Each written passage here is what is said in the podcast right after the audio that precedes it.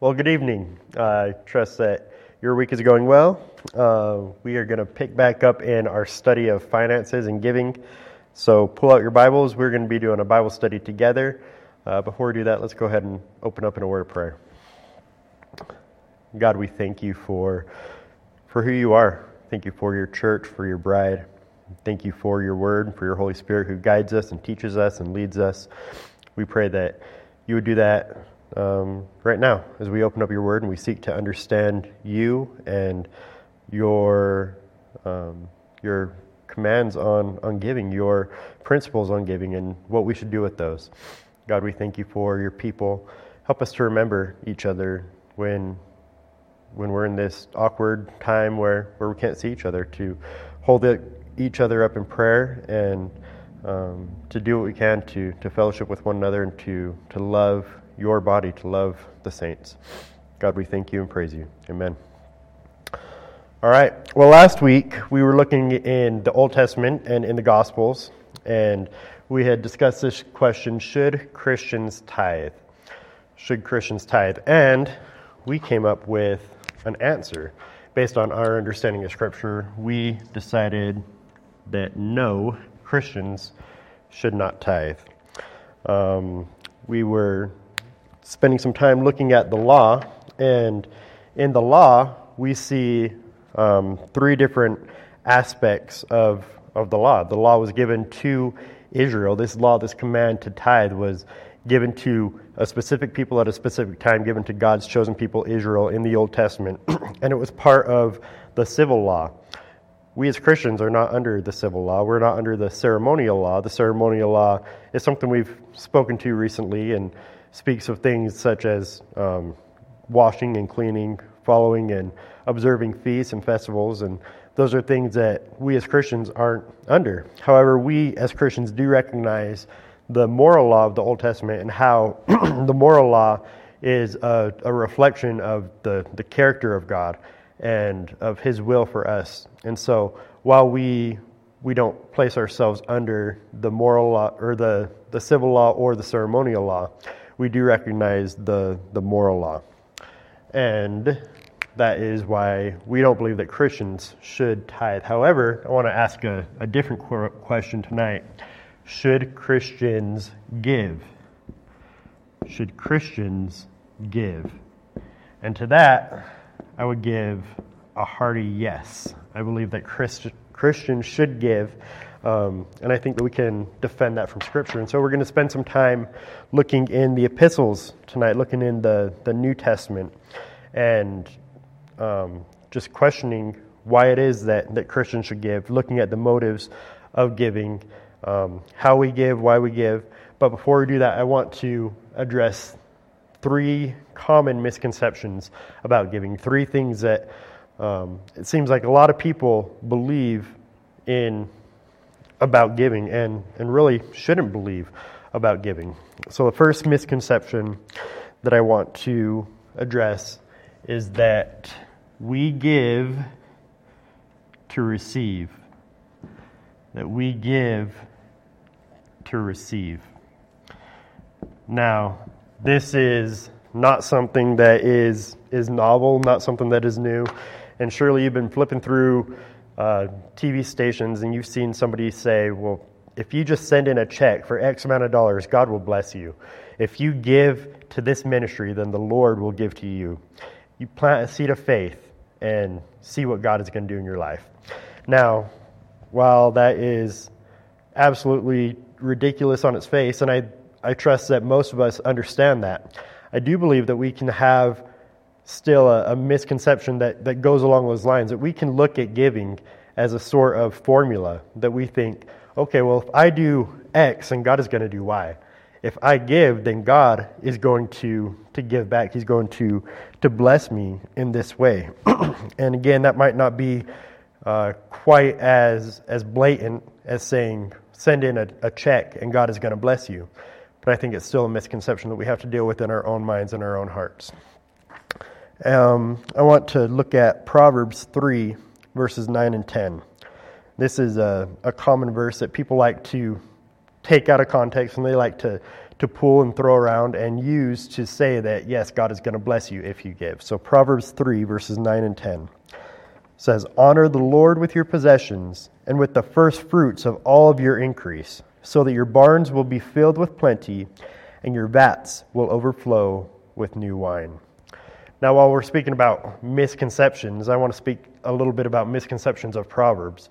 Um, this is not a, a promise to all people. I think we need to be on guard against looking at Proverbs as a set of rules, as a set of laws, rather than a set of principles. It's a book that is written by, by Solomon, who gives us many principles that we can live by, but they are not a set of rules, not a set of guidelines. They're not a set of promises, but rather principles that we can take and we can apply to our own lives.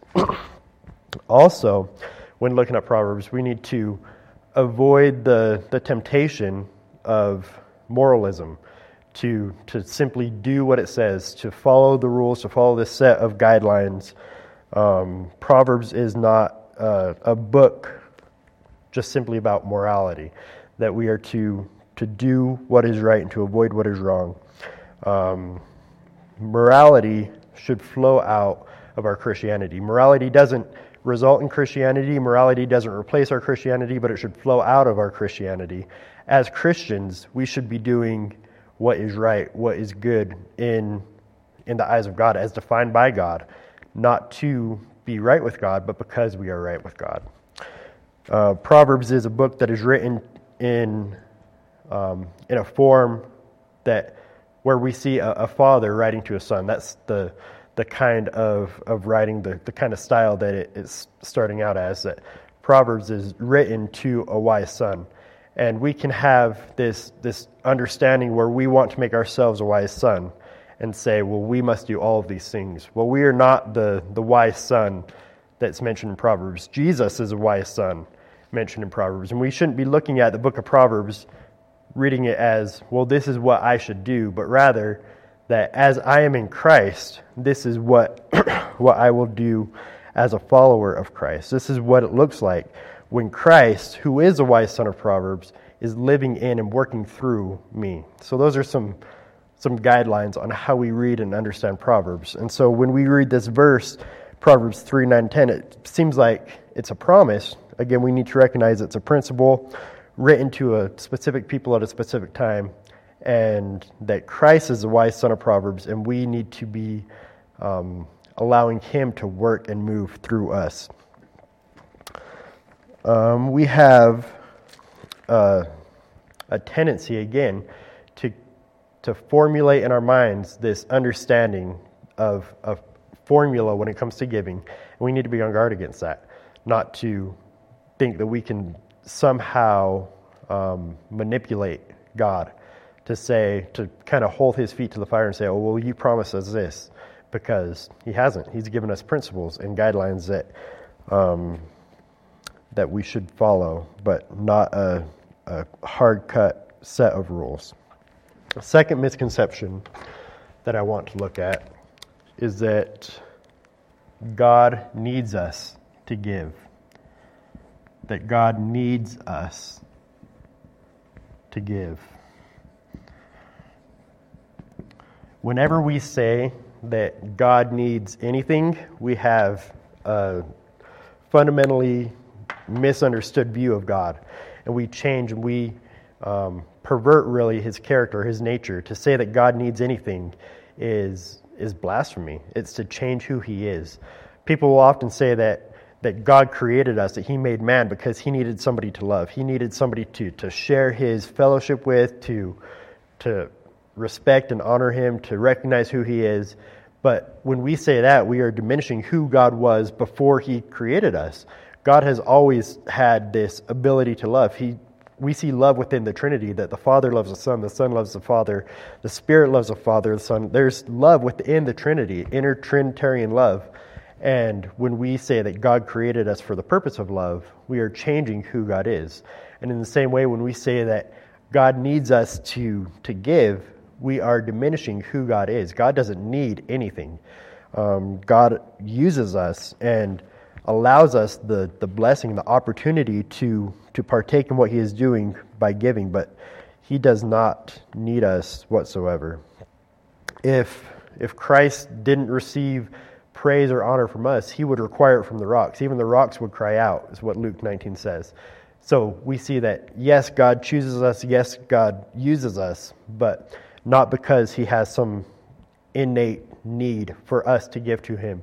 Um, Psalm 24 reminds us that the earth is the Lord's and everything that is in it, the, the world and, and all that dwells in it. Everything belongs to God. He doesn't need for us to give to him, He is self sufficient. And there's nothing that we can bring to the table, nothing that we can offer that God doesn't already have. And um, yes, so God does not need us to give. All right, third misconception I want to address is that we give out of pure obedience. We give out of pure obedience. Now, again, while it's true that we should give out of obedience, that God has uh, commanded us to give, He has ordained that we as Christians should give, um, that shouldn't be our pure motiv- motivation just to simply obey and to be in, in line with what it is that God has called us to do. I want to read to you from Mark chapter 12. Mark 12 is where Jesus is talking with the scribe and he tells him the, the two foundational laws. The most important law is to love the Lord your God with all your heart, with all your mind, with all your strength. And the second is like it, to love your neighbor as yourself. and in verses 32 and 33, the scribe responds and says that the scribe said to him, Right, teacher, you have truly stated that he is one, and there is no one else besides him. And to love him with all the heart and with all the understanding, with all the strength, and to love one's neighbor as himself is much more than all burnt offerings and sacrifices. And so he recognizes okay, well, there's these burnt offerings, there's these sacrifices, there's this aspect of obedience. But to love the Lord your God with all your heart, that is, that is more, that is better. That is what God requires. He looks at the heart, not just simply at the fact that we obey Him. And when he said this, Jesus commended him for saying this, saying, Yes, you are right. He was looking back to um, what, what Samuel had said to Saul in 1 Samuel 15 22 when Saul presumptuously offered this sacrifice to the Lord, thinking that he was going to receive praise and favor with God. Well, Samuel came to Saul and he said, The Lord requires obedience, and he is much more pleased in obedience rather than sacrifice. And while it's true that, yes, God is pleased in our obedience, it's even farther than that. It's our heart that, that he's wanting. He doesn't just want simple outward obedience, he wants obedience from the heart, a heart that loves him, that wants to obey him, wants to honor him. We've seen this recently in the book of Acts in chapter 5 when we were looking at Ananias and Sapphira and how they, they sold their property, they sold their land, and they gave it to the church, which would be a commendable thing. However, they didn't do it from the heart, they did it with, with wrong motives. And they were. Um, they were killed for it. They were condemned for it eternally maybe not eternally, but they were condemned for it um, because they had done it with poor motives. Last week we looked at Matthew chapter 6, the Sermon on the Mount, when Jesus says, When you give, when you pray, when you fast, don't do it so that other people see you, so that other people give you praise. In fact, if you do that, you have received your reward in full. Again, if we're doing things outwardly, just out of simple obedience, um, with no true, good heart motive behind it, then we have received our reward in full. God is interested in more than just outward obedience, God is interested in our hearts.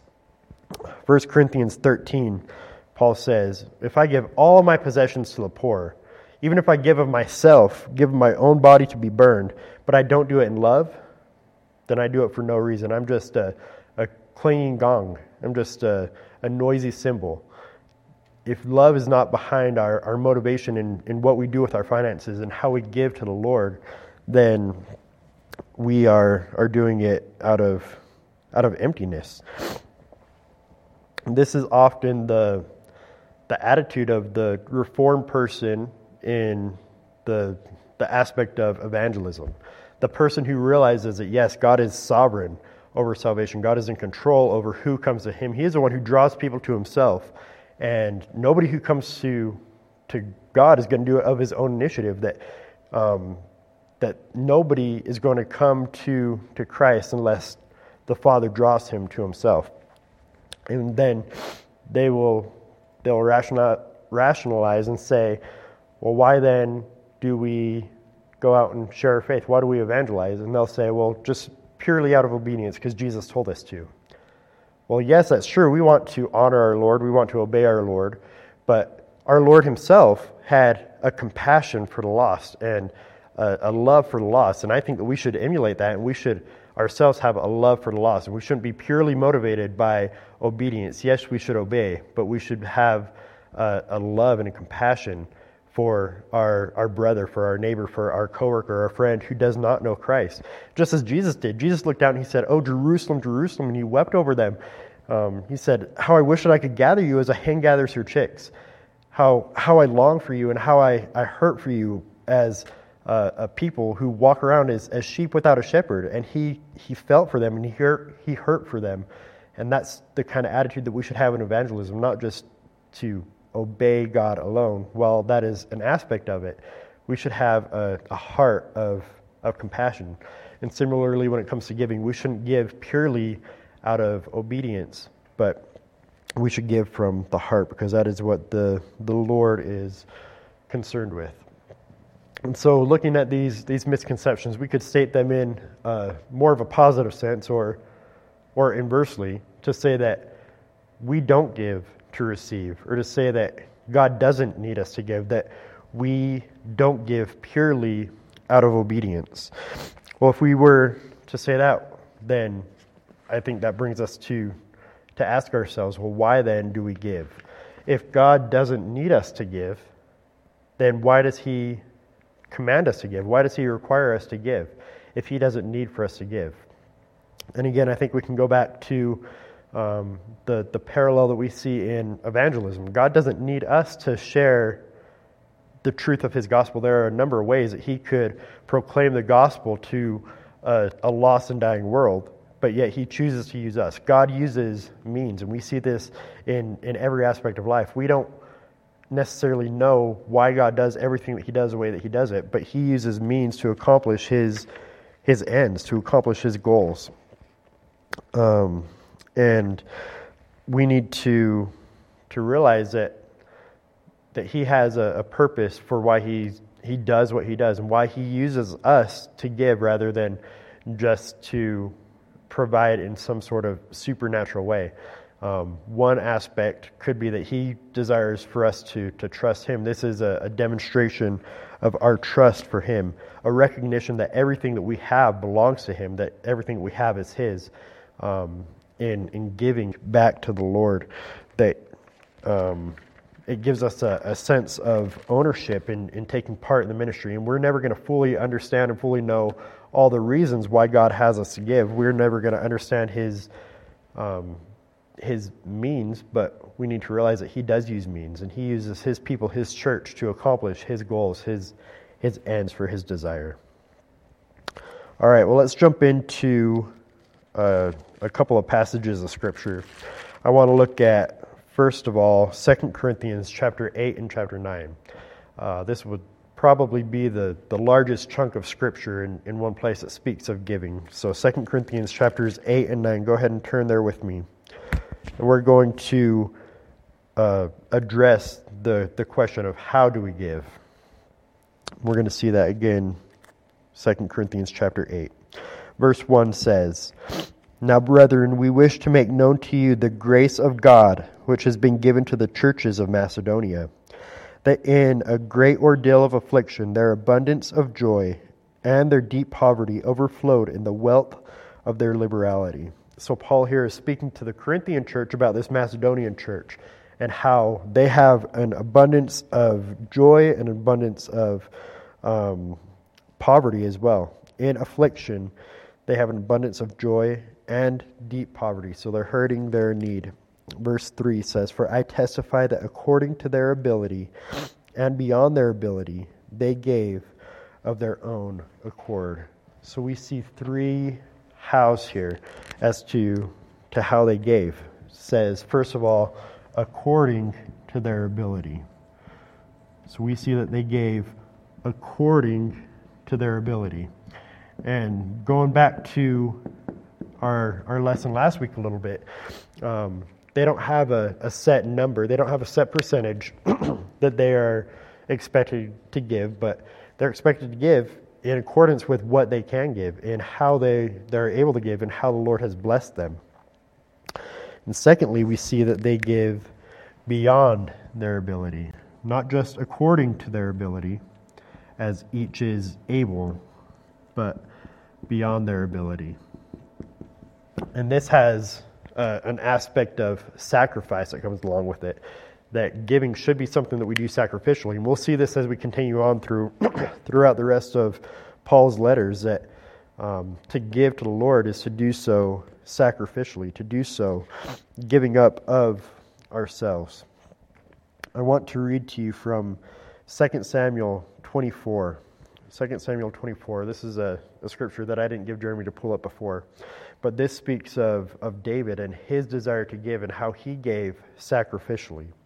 So this is David when he's buying um, Araunah's field. 2 Samuel 24, and I'm going to read to you verses 21 through 24. It says, Then Araunah said, Why has my lord the king come to his servant? And David said, To buy the threshing floor from you in order to build an altar to the Lord, that the plague may be held back from the people. Araunah said to David, Let my lord the king take and offer up what is good in his sight. Look, the oxen for the burnt offering, the threshing sledges, and the yokes of the oxen for the wood. Everything, O king, Araunah gives to the king. And Araunah said to the king, May the Lord your God accept you. However, the king David said to Araunah, No, but I will surely buy it from you for a price, for I will not offer burnt offerings to the Lord my God, which cost me nothing. So David bought the threshing floor and the oxen for fifty shekels of silver.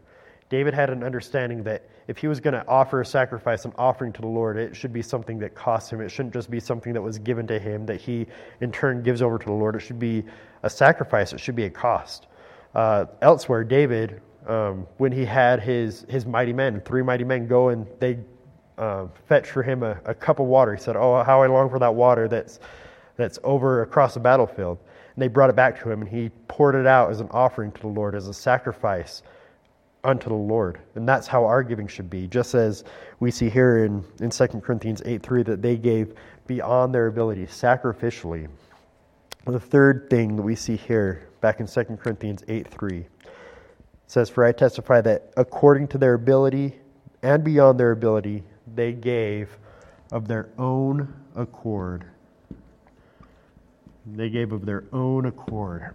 so they didn't give um, begrudgingly, they didn't give um, out of coercion or manipulation, but they gave willingly, and they were glad to do so.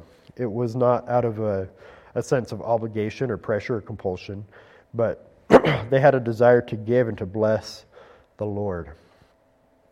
Uh, several weeks back, I was walking through a, a grocery store working, listening to a, a, a, a sermon, I guess you could call it. And this man was talking and he said, Should a Christian tithe? Should a Christian tithe? And he said, No. And then he said, um, Oh, he said, Does a Christian need to tithe? He said, No, but a Christian doesn't need to go into heaven either. And I, out loud, I said, What? Because that is just a, a utterly ridiculous saying. Christian doesn't need to die, tithe, but he doesn't need to go to heaven either. Um, what, what blasphemy.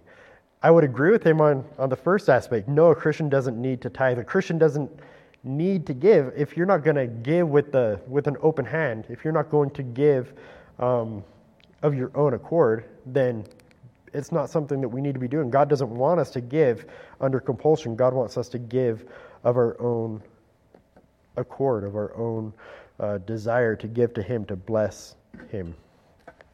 Let's jump down a few verses in 2 Corinthians chapter 8 and look at verse 7. It says, But just as you abound in everything, in faith, and utterance, and knowledge, in all earnestness, and in the love we inspire in you, see that you abound in this gracious work also. Speaking of giving, of providing for the needs of other believers um, Paul here is commending them, saying, You guys have been an example, continue to be an example, not only in these things, but being an example in, in your giving as well, to abound, to, to overflow in your reputation to give.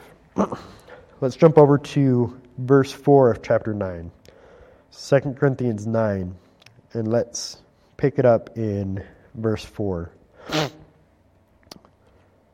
2 Corinthians 9 4 says, Otherwise, if any Macedonians come with me and find you unprepared, we, not to speak of you, will be put to shame by this confidence. So again, he's preparing a, a, a, gift, an offering to, to take to a different church.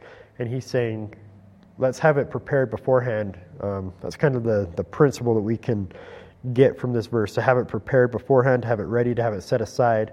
Um, and he is referencing the fact that he's been kind of boasting in them and their willingness to give. And um, he says, Well, we don't want to be found unprepared, so let's have this set aside beforehand, um, or we will be put to shame by this confidence. Verse 5.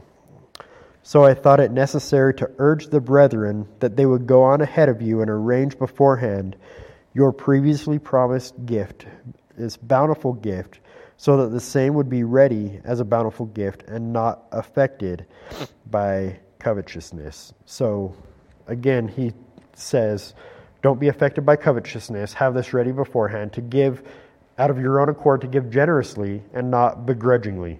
Um, this is a concept you see all throughout the, the New Testament to give um, willfully, not begrudgingly. Verse 6 Now, this I say he who sows sparingly will also reap sparingly, and he who sows bountifully will also reap bountifully.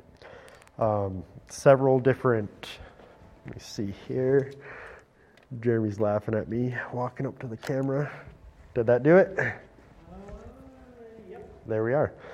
All right. Um, we can learn from Scripture several several different things about reaping. I guess I'll write this down here that um, you reap what you sow. Uh, that's a principle that's taught in Scripture, all throughout Scripture. It's something we see here that you reap what you sow. If you put corn in the ground, you're not going to go back and, and pull up tomatoes or potatoes or um, strawberries. Wouldn't that be cool? But if you put corn in the ground, you go back and you pull up corn.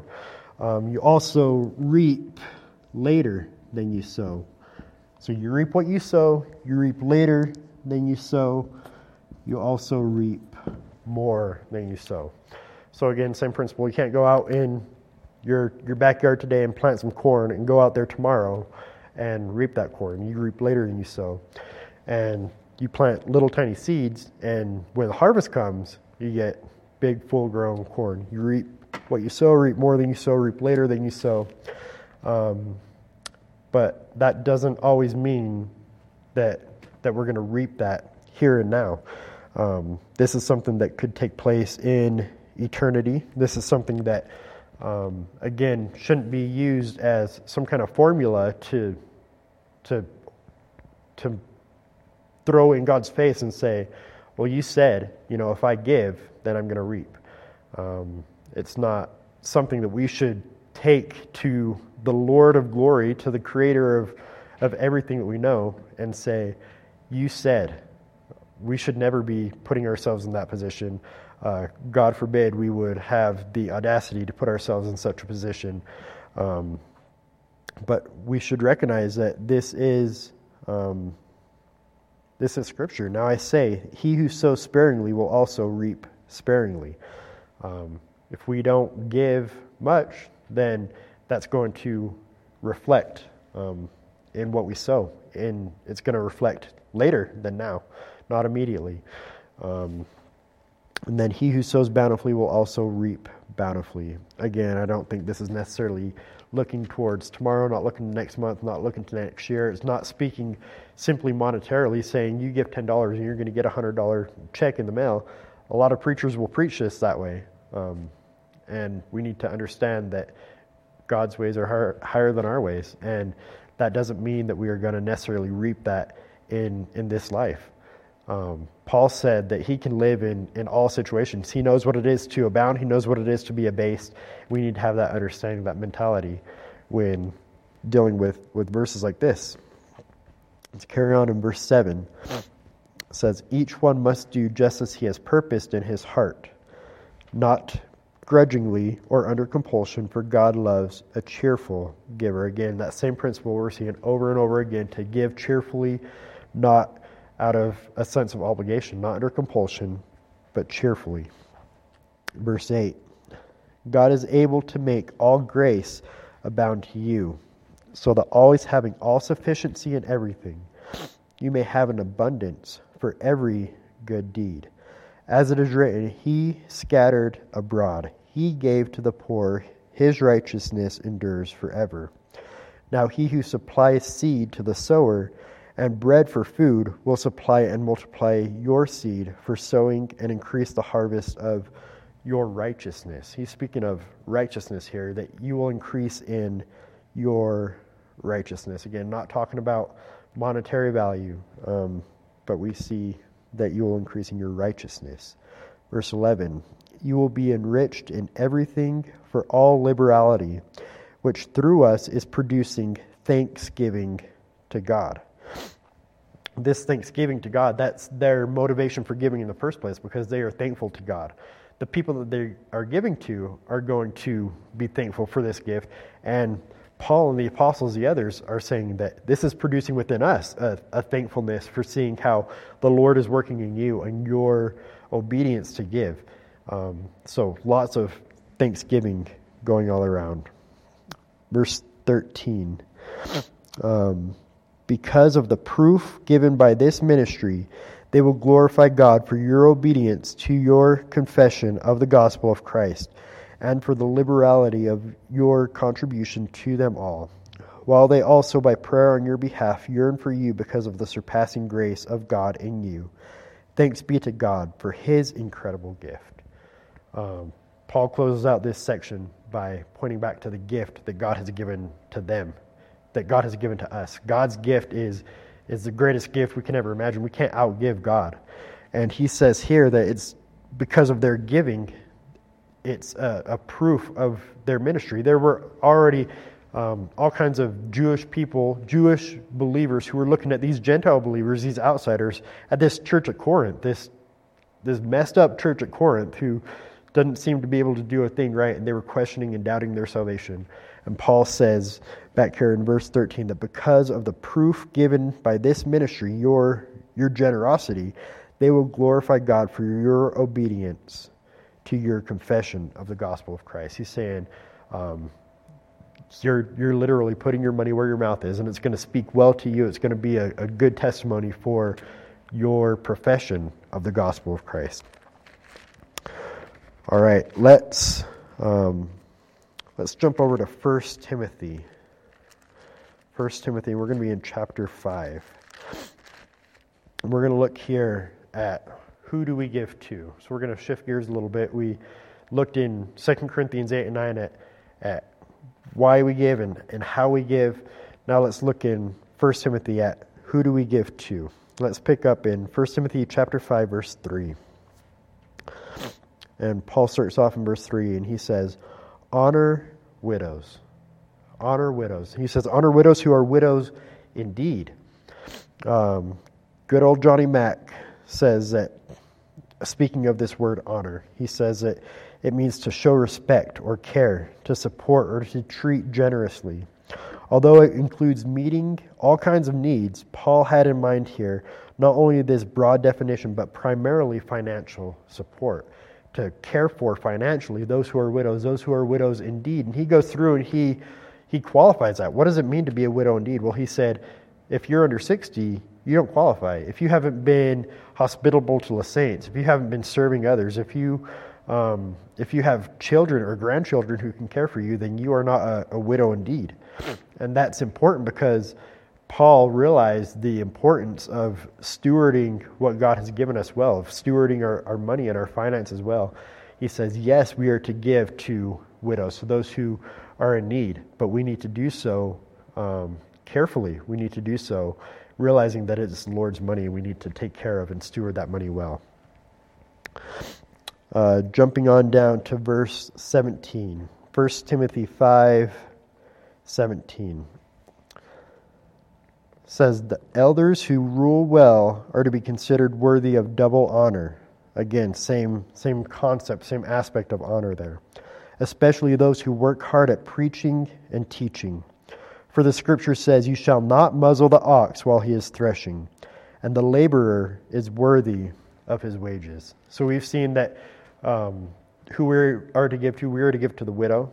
Um, James in James 1 27, I think, says that true and undefiled religion is this to, to visit widows and orphans in, in need. And so we give to those who are hurting, those who are in need. Here, he points out the, the elders who serve well, the local church is to be cared for by the people. Now, he really gets into that a lot more deeply back in 1 Corinthians. So let's turn back to 1 Corinthians chapter 9. we looked at part of 1 Corinthians 9 a few weeks ago, but we're going to look at the first part of 1 Corinthians 9 and Paul as he defends his right to receive gifts, financial gifts. And as we looked at before in the, the latter part of chapter 9, he waives that right. But that right is still his nonetheless. And not just his, but those who, who serve as, as pastors, as teachers, um, as the local church. So 1 Corinthians 9, let's read starting in verse 7. And as we read through this, take note of all of the, the evidences and the proofs that Paul is giving for why he is permitted by, by biblical law to be receiving gifts. So 1 Corinthians 9, verse 7. Who at any time serves as a soldier at his own expense? Who plants a vineyard and does not eat of the fruit of it? Or who tends a flock and does not use the milk of the flock? These are all rhetorical questions, and Paul is saying Nobody goes off and fights a war without getting paid for it. Uh, we see that even in our own country. We have recruitment centers who try to get people to go off to war and they give them signing bonuses and they're going to pay them while they're gone. People don't pay for their own uh, stay at, at war to go sacrifice their own life. People don't plant a vineyard in their backyard and not eat any of the food. They're going to partake of uh, the work of their labor. Verse 8. I am not speaking these things according to human judgment, am I? Or does not the law also say these things? For it is written in the law of Moses, You shall not muzzle the ox while he is threshing. God is not concerned about oxen, is he? Or is he speaking altogether for our sake? Yes, for our sake, it is written, because the plowman ought to plow in hope, and the thresher to thresh in hope of sharing the crops. If we sowed spiritual things in you, is it too much if we reap material things from you? If others share the right over you, do we not more? Nevertheless, we did not use the, this right, but we endure all things, so that we will cause no hindrance to the gospel of Christ. Do you not know that those who perform sacred services eat the food of the temple? Again, Old Testament um, comparison and those who attend regularly to the altar have their share from the altar. So also the Lord directed those who proclaim the gospel to get their living from the gospel. I am incredibly thankful that here at Payson Bible Church, as it's currently called, uh, we have three elders. Um, and I am especially thankful that we have a, a full time elder, a full time pastor on staff who isn't tied down by the burdens of having a secular job. He isn't tied down by having to put in a, a 40 hour week or having to worry about the finances. And he is fully blessed in, in taking a payment from the church. Paul just went through and he outlined um, several different reasons here in this chapter why it is good for a man who preaches the gospel to get his living from the gospel. And that frees up the church, this local body, in so many ways to have a servant who can serve full time in that capacity. That is um, one of the reasons that we give. We give not only to the, the widows, not only to orphans, but we give to the local church, especially to uh, the pastor, to those who teach and preach well, so that they can continue to do so, so that they can serve us in a, a higher capacity and have the freedom to do so. Um, we also saw, speaking of who we give to, um, back in, in 2 Corinthians and also in Acts 11, Acts 11, 27 through 30, you could see that uh, we are to care for the body of Christ, a universal body, not just a local body. Um, but we see there uh, an example of caring for other bodies who are, are struggling, just as the Macedonian church, Paul wanted to care for these other bodies as they were struggling. And so before we, we wrap up, I have a, a final misconception that I, I took my spot for. I stole it for this, so I'll go ahead and erase that and put a, a fourth misconception down here. And the fourth misconception is that um, I don't have enough. I don't make enough to give. I don't have enough. I'll put money there to give. And I'm dropping stuff all over the place. Jeremy's laughing at me, um, but that's okay. Fourth misconception I don't have enough to give. And I just want to encourage you, if you aren't currently giving, to, to give something. Um, not because it's going to, to benefit me, not because it's going to benefit the church, but because we're, we're told that we should be giving. We're told how we should be giving, who we should be giving to, the motivation for giving. Um, and I think it's a good principle, a good habit to build, even if it's just a minimal, minimal amount. Um, to be giving out of obedience. Uh, we are commanded to give. It is sinful of us if we do not give. Um, Jeremy is over here laughing at me still, picking stuff up off the floor. If we don't give, that is a, a sin of omission. Um, I don't think we often think of sins of omission. More often, when we think of sins, we're thinking of sins of commission, things that we do that we ought not to do, lying, cheating, stealing, sins that we commit, things that we do, um, to be arrogant, boastful, insolent, um, to lie. These are sins that we commit. But in not giving, we are omitting what God has told us to do. What again is the, the first and greatest commandment? To love the Lord our God with all of our heart, soul, mind, and strength. How often do we neglect to do that? How often today have we neglected to love the Lord our God with all of our mind, all of our soul, all of our strength? Countless times. These are sins of omission, just as failing to respond to God's call for us to give, to care for, um, for our local body, to care for widows and orphans in need, to care for the, the universal church. These are commands that we have, and when we don't do that, we are sinning by omission. And I want to challenge you and encourage you not to do so. The polls will tell us that over half of the, the Americans uh, in this country are living above their means. And I think we're about to find out that, that reality. That reality is about to manifest itself a lot more clearly that many of us are living above and beyond our means. And so to say that we don't have enough money to give, um, it's just a lie. We need to reevaluate how we spend our money, what we're doing with our finances, and I want to to encourage you. I want to make myself available to you to go through your finances with you, if that's something you would like, to sit down and to to look at what's coming in, what's going out, and how we can um, help make sure that we are living in a biblical way. To develop a budget, that's something I'd be willing to do, not just with our, our local body, but anybody else who's out there watching um, that's something that we need to be doing so we can honor God in our giving, honor God with our wealth, because we are stewards um, who are responsible to take care of what He has entrusted us with. Um, I want to close by looking at 1 Timothy chapter 6. 1 Timothy chapter 6, and I'm going to read verses 6 through 10.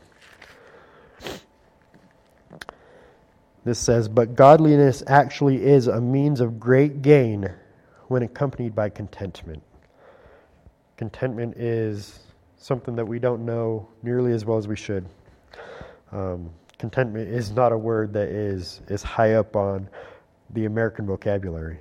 Godliness actually is a great means of great gain when accompanied by contentment.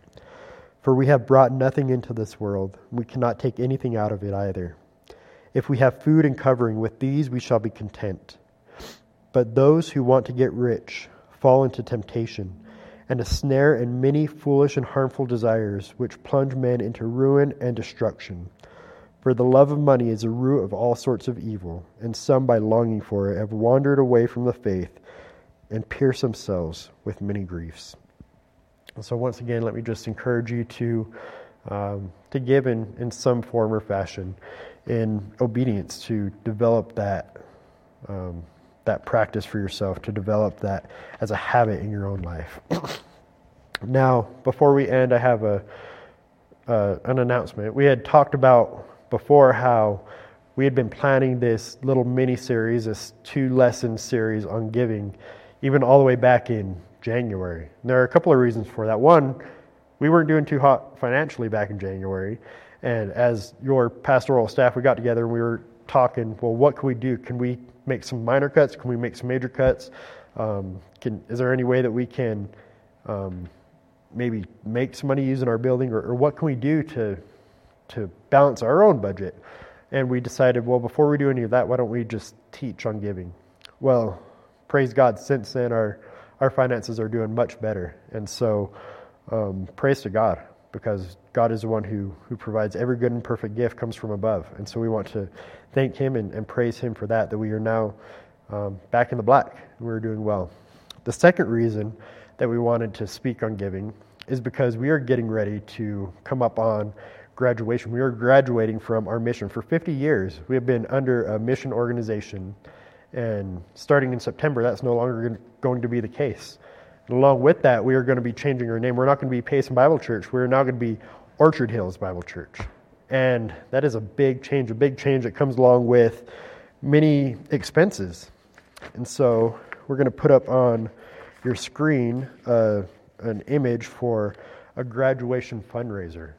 We want to um, ask you to, to help and, and partake in absorbing some of those costs that are associated with associated with graduation costs like a, a, new road sign. We have a great road sign outside right now. Problem is, it has the wrong church name on it. Um, we're going to be Orchard Hills Bible Church. So we're going to have to get a new road sign. We're going to have to get a new website, a new app to go along with that. Things that cost money. Uh, promotional materials, flyers, pamphlets, um, domain names, all different kinds of things that we're going to have to pay for. And so we wanted to set up this graduation fund to help towards those things some not so exciting things like, um, again, domain names and um, filing paperwork, stuff like that. And that logo that you see on your screen um, was designed by a graphic designer, and we were very thankful for that. But that too costs money, and so these are some of the things that we hope to be able to um, alleviate a little bit with this graduation fundraiser, and asking you guys to help give towards that fundraiser.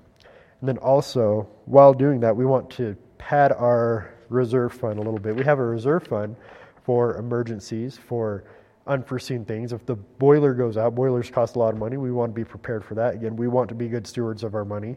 If we are unable to pay our staff pastor for a month or two, we want to be able to to do that while we scramble to to figure things out.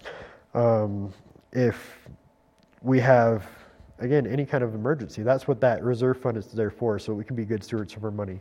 And we want to use this as an opportunity to help increase that reserve fund also. And so we just want to invite you to partake in that with us, to give towards that um, in a joyful way. Again, not under compulsion. We don't want to twist your arm. We don't want to tell you, you must do this because we have no biblical authority to tell you what you must give or, or how you must give. You are to give according to your ability, beyond your ability, and of your own accord. And while this might seem like a poor time to do that, I mean, we are looking at possibly a, a, recession. Some people are using the word depression, saying our economy is not in a great spot. It's a very inconvenient time, you could say, to be doing that. We recognize that God is sovereign and God is in control. And again, we were planning this months ago, and yet it fell right in the middle of this whole coronavirus mess. And one bright side to that is that many of us are getting unexpected checks in the mail. And so perhaps we could use that to, to pour into this fund, to bless this, this effort that God has directed us to this graduation at this specific time, to change our name at this specific time. And so, again, I just want to encourage you to consider and to pray about how you might be able to bless this, this graduation fund um, and to do so with a, a joyful heart, realizing that God is doing something special in Utah County with a church that has been here for 50 years. We should give him all the praise and honor that we can muster for what God has done historically with Payson Bible Church, what He's going to do in the future with Orchard Hills Bible Church. And so, if that's something you would like to do, we have three different ways that you can give to this graduation fundraiser. You can give uh, online at paysonbiblechurch.com slash give. Uh, you can run by the church and drop it in our box in person, or you can mail it to P.O. Box 115. So we realize that this is a big step for us as a church, and we want to invite you to um, to partake in this with us and to sit back and to see what God is going to do. This is an exciting time for us, and we are thankful for, for where He has brought us and where He's going to take us. Let's go ahead and pray. God, it is a, a great responsibility to be entrusted with with everything you have entrusted us with, with our, our time, with our talents, with our, our money, with our treasures. God, you have given us children that we are to care for. You have given us a, a church that we are to oversee. God, what a what a weighty thing to consider. We pray for your wisdom. We pray for the guidance of your Holy Spirit that you would allow us to give in every respect of all of our means with a joyful heart, realizing that we are giving back to the one who who owns everything. You are you are the God of this universe. Uh, this whole world belongs to you, and we are thankful for that. That you have decided to to use us in in any way that you see fit. God, you have included us in your mission of evangelism. You have included us in the, the call to give to your church. And there's nothing that we can do to, to fault that. You said that, that you will build your church. The gates of hell will not prevail against it. God, let us be um, fully submitted to, to be a part of that, to be giving of, of ourselves with joy, with obedience, realizing that that everything is is to you, through you, and from you. God, we thank you for who you are. Thank you for this church, and pray that you will um, encourage us to continue to walk by faith. pray this in your name. Amen.